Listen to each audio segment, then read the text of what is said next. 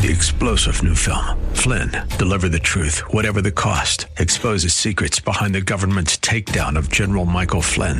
Flynn knew what the intel world had been up to. He ordered the first audit of the use of contractors. This set off alarm bells. He told the truth. He was the most dangerous person for Donald Trump to hire. They had to get rid of Flynn. Flynn, Deliver the Truth, Whatever the Cost. Available now. Watch it today. Go to Salem Now dot com. Salem Now dot com. The views expressed on the following program do not necessarily represent those of this station or its management.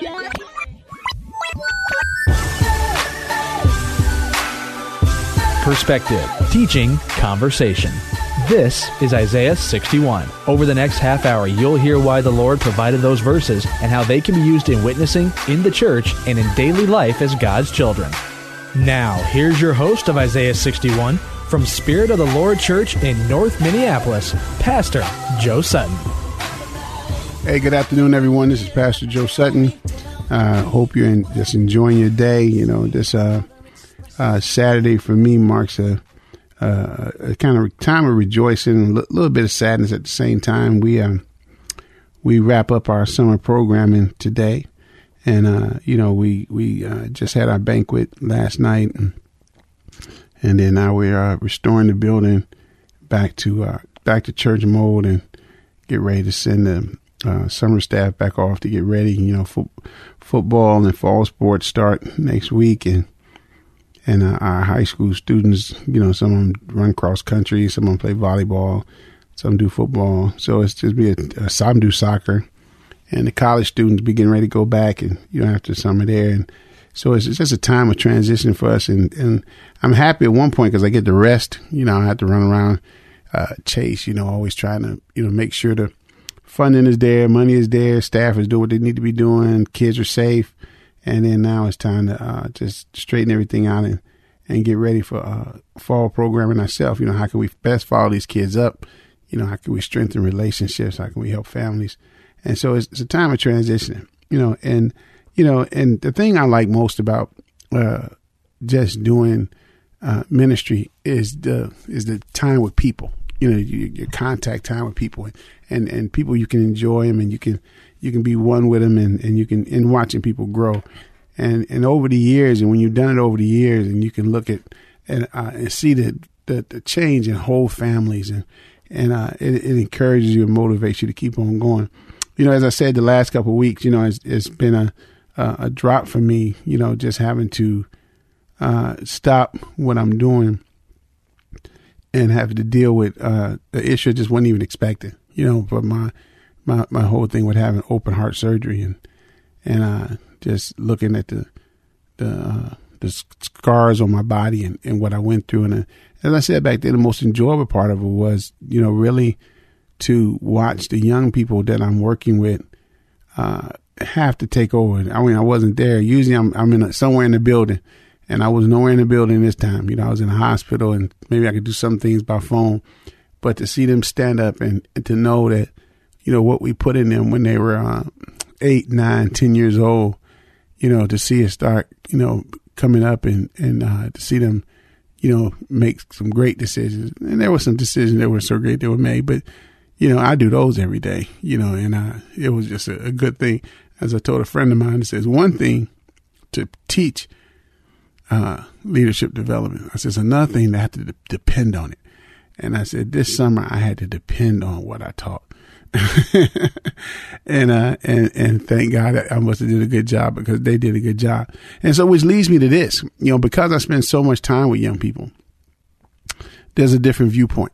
You know what I mean? And I, I make it my goal to make sure I mentor. I, I take that scripture seriously where it says the older one shall uh, teach the younger one. Sometimes my wife just avoids being, when she see me, when I run up on a young student or a former student and she knows my routine, my greeting, she she she runs because she's like, oh, Lord.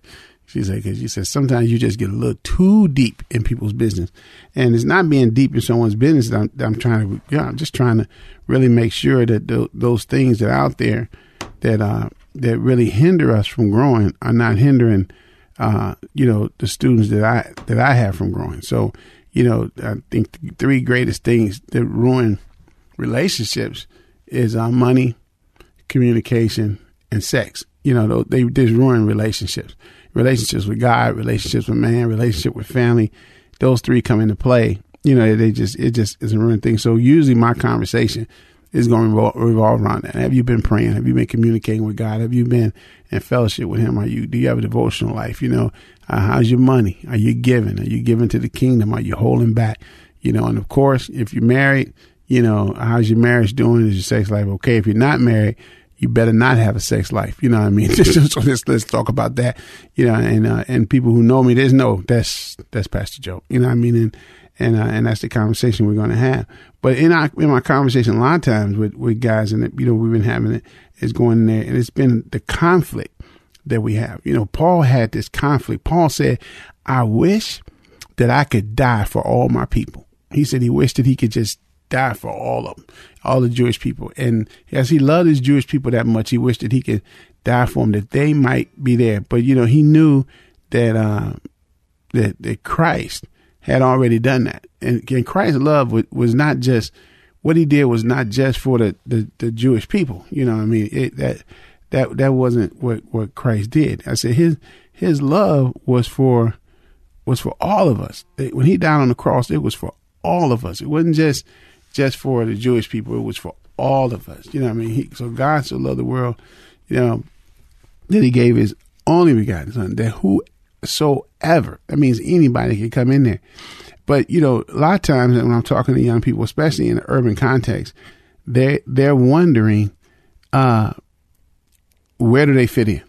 You know, because we deal with, with, with, uh, most young people just don't know who they are. In a, in a, in a, in a money-based society like ours, a capitalist society, we, we're more intent on making sure that our children uh, grow up to have a nice income. We want them to be able to buy what they need to buy, have a house, you know, and, and everything we tend, it tends to re- revolve around the materialistic aspects and, and, and not necessarily, you know, the emotional, the mental aspects. You know, we want to make sure they're all right, good. We're not sending you to college so that you can find out who you are and what your purpose in life is. We send you to college so that you can make a decent salary, so that you won't have to be dependent on nobody, that you can make, so your kids can have what they want to have. And, and, and it goes on and on and on and on. And so we tend to look at life from that materialistic standpoint and not necessarily from the standpoint of what is God calling us to do. So therefore, the number one major when you ask a kid what they want to major to get to college is psychology. Psychology has been the number one major for fifty years. You know what I mean? And it, and it, and, it, and everybody knows you don't make no money in psychology, you know, which people soon find out and change their major when they get there. But it just goes to show you that young people are desperate to know who they are, why they act the way they act. And they think psychology can hold the key in helping them figure that out. You know what I mean? Because the only thing they know is what they're supposed to have, right?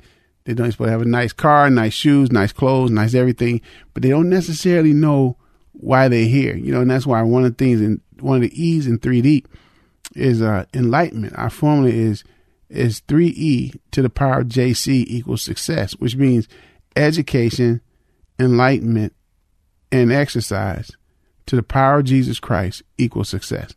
If, if you enlightenment for us is knowing your purpose, that means you've been awakened, you've been open, your eyes are open to what God, why God put me on this earth. Why, why am I here? You know what I mean? You already know why you're here. You're here to blank. You know what I mean? And, but most people don't know that. The kids I work with, even in college, and they go into college and say, what you want to do? They look, I don't know. And they say, I don't know. Why are you here? I don't know.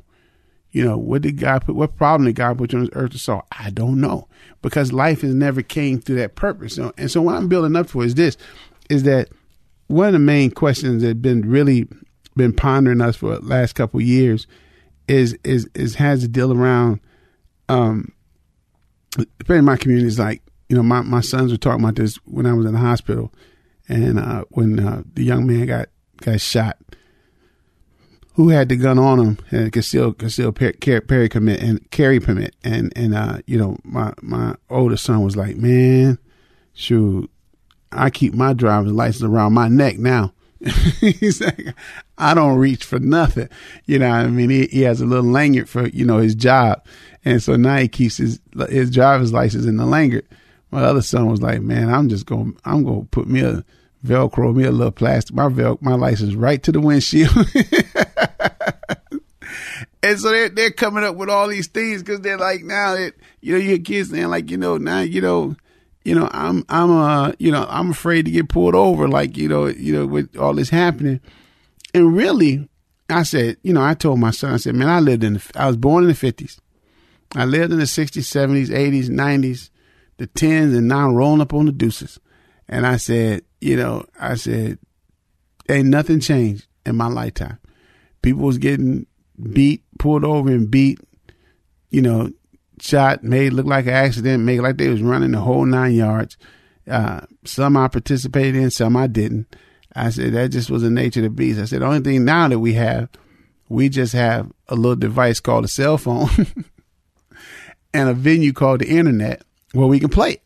You know, I mean, you know, I can recant you story after story, you know what I mean? But I ain't got no, I ain't got no pictures. You know what I mean? I don't have, I don't have a little camera there. I don't have anything there. And I said, you, you're allowing something that, that, I mean, how often do you get pulled over? You know what I mean? Once every other year, one, maybe I get pulled over once every three years or something like that. It's not big on my radar for something I'd be afraid of, but because the younger generation does do the internet, social media, as we like to call it, you know what I mean? And they get to see it as it pops up all over the country. You know what I mean? It's not like you had five incidents in, in, in Minnesota. You know, you just had five instances all over the whole United States of America, which is, which is like a sixth of the globe, you know what I mean, that you, that you're dealing with. And then it, it affects people because then you got to wonder who you are. So, the, so now they're wondering who they are. And so I have kids, and especially in the urban context, you know, I didn't say African-American context, I said urban context, wondering who they are. Because in the urban context, you tend to hang around people from everywhere. You know what I mean? You, you hang around people from everywhere. You come by my house, you'll see two or three different nationalities coming in and out of my house, you know, playing with my kids, visiting, doing everything like that, you know, and, you know, just ask them, they're just Minnesotans. They just run around. They don't even look at the fact that, you know, I'm Laotian, or, you know, I'm from uh, Nigeria, or, you know, I'm I'm from, uh, uh, what's the other guy from? Oh, Zimbabwe, you know, or Burundi, or wherever they come from. You know, they just don't want the, in the urban context, you have all of this. You know, on my block, I have. I have different people from different nations. I have different people different where, and they go to school. They see different things. They so it's it's urban. It's mixed. It's it's, it's a mixed multitude. But when it all boils down, all of them still wonder, who am I? I know I'm a Minnesotan, and I know you're my friend, but who am I? You know, who am I really? You know what I mean? You see people running around saying, uh, you know, Black Lives Matter, and uh, what are you going to do to make sure that Black Lives Matter? And then some people trying to say all lives matter, and And then, you you know, you, so you have all these exchanges that are going on. And then, but the bottom line is, you know, where do I go? You know what I mean? And, and you do, as an uh, African-American, you know, a black man or whatever, have a love for your people, you know, or you as a Vietnamese may have a love for your people, or, you know, and you may be one of the few Uh, quote unquote white people who actually know who your people are. You know what I mean? Because most of the white kids that I work with don't know who their people are. You know what I mean? They, they don't know where they come from. They're just in a worse state than anybody else. You know what I mean? Because they don't know, an average black person doesn't know where they come from. You know what I mean? You know, they, they can, they can guess Africa by the color, but it's not like they can tell you this. And then, you know, some kids can't tell, oh, you know, my, my mom, my mom was Irish. My dad was German, you know, or, or, you know, my, this is that, and this is that, you know, you know, and they can tell you that. But a lot of times, you know, like, they don't know, you know what I mean? They go like, so they, they come to me and be like, when I had this little exercise that I do where you trace your family history back so you can look at your, uh, some of the natural gifts you have in your life, you know, that you've been gifted with by God and through your family. And, and a lot of them go like, I don't know where, you know, I don't know where my mom, and some people can't even, they can name their grandparents, but they can't name their great grandparents.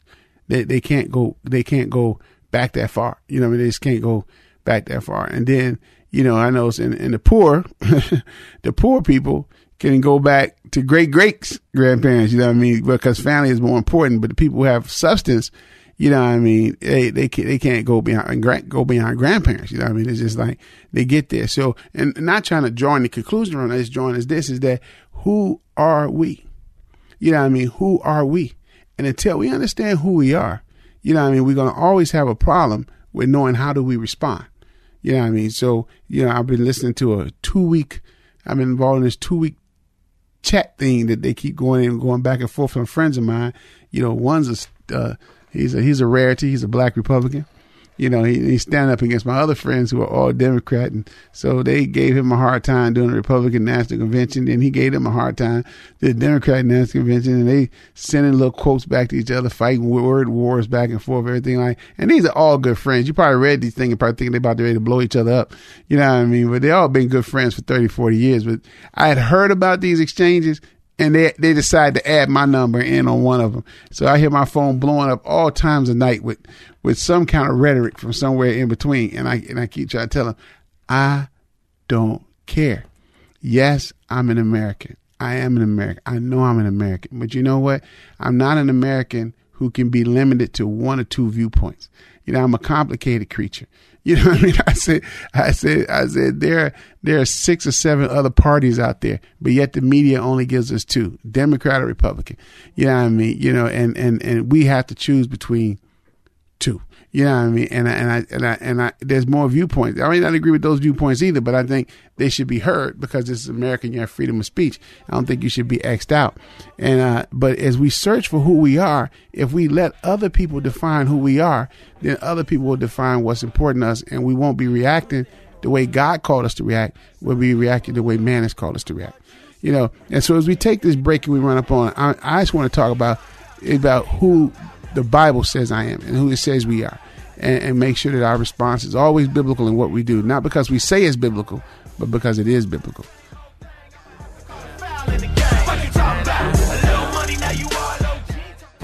Spirit of the Lord Church is a multi-ethnic, multi-generational church impacting North Minneapolis and the greater Twin Cities, emphasizing the four pillars of godly thinking, training up godly children, godly marriages, and outreach to the community. Spirit of the Lord has quickly become a staple to some of the people who need God the most. As they focus on Jesus Christ, grace and truth bind them together to become God's best. Join them for service every Sunday morning at ten thirty at ten oh one Penn Avenue North in Minneapolis. Spirit of the Lord Church, a proud sponsor of Isaiah sixty-one. Solomon was one of the richest men in the world. Abraham's flocks became so numerous he had to separate from his nephew Lot. Peter and Andrew had a fishing business. God's word and truths have enormous impact on business and business leaders. Has the Lord called you or your church for ministry outreach to the business community? Call me, Gary Borgendale, local ministry director, on ideas how to reach the business community through our sister station, Business fourteen forty, six five one, two eight nine, four four one two.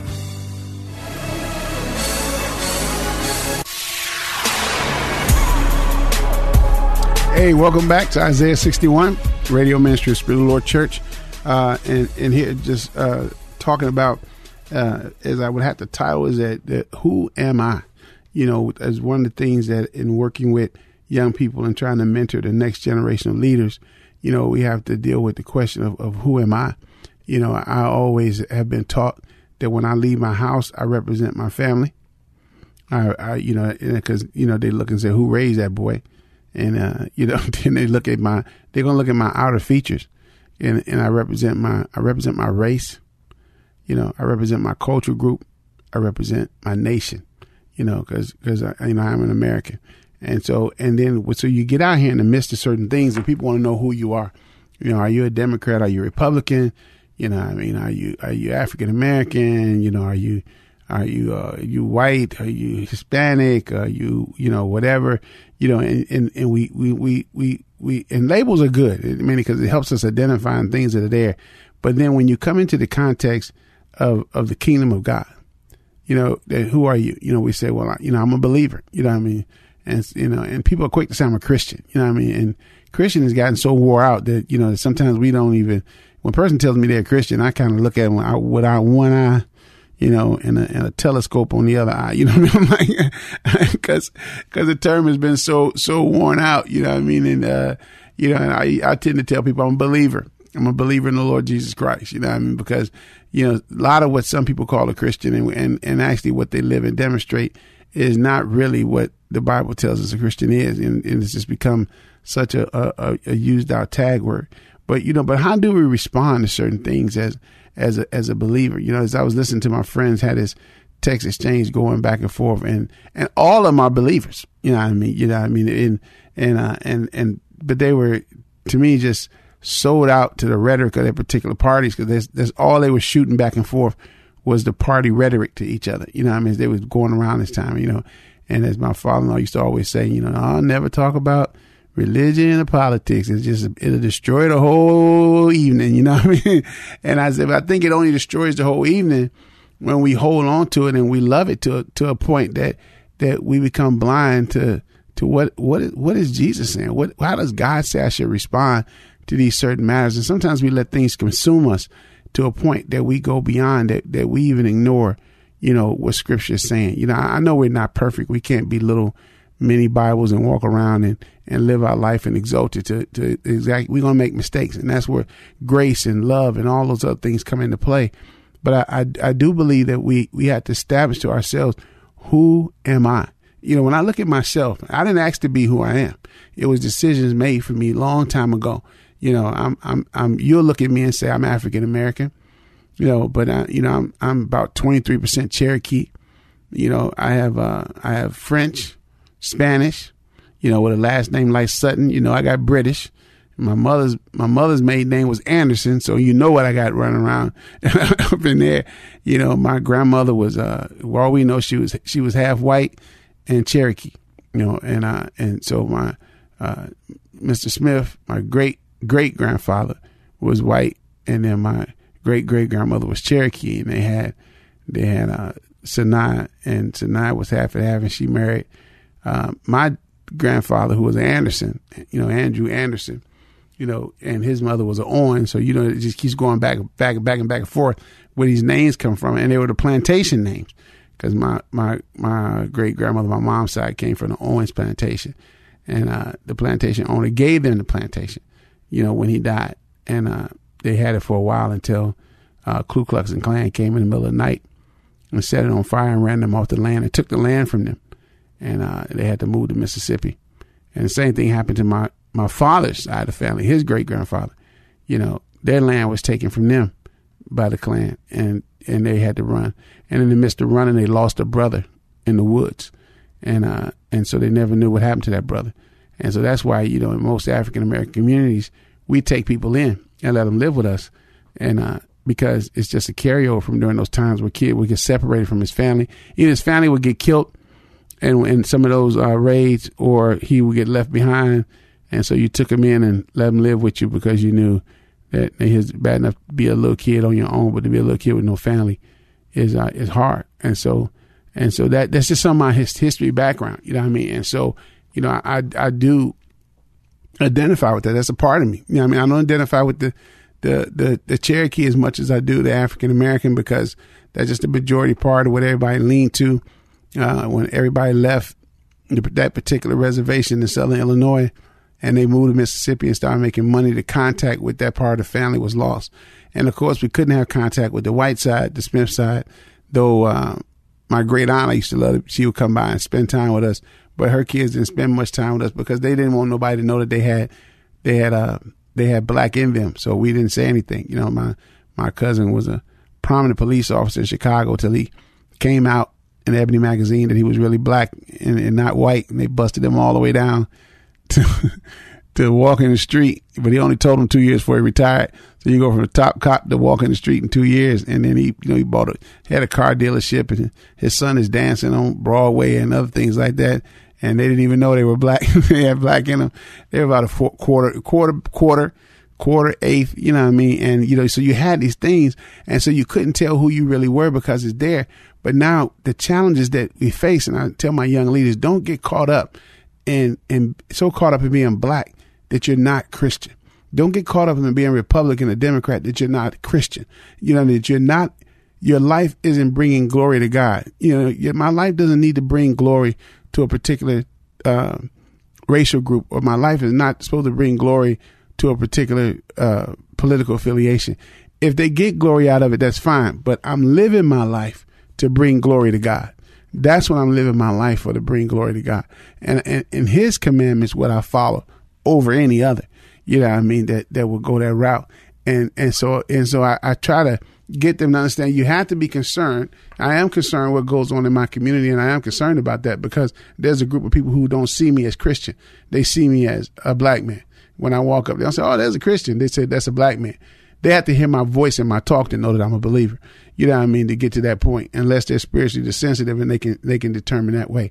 So my my my, my challenge is, is that it's not that we ignore those things, you know, because Paul had a heart. He said, if I could, you know, I would I would I would die so that my people could come to know Christ. But even his love for his people wasn't that his people would economically prosper, but that his people would prosper within the confines of a relationship with Jesus Christ.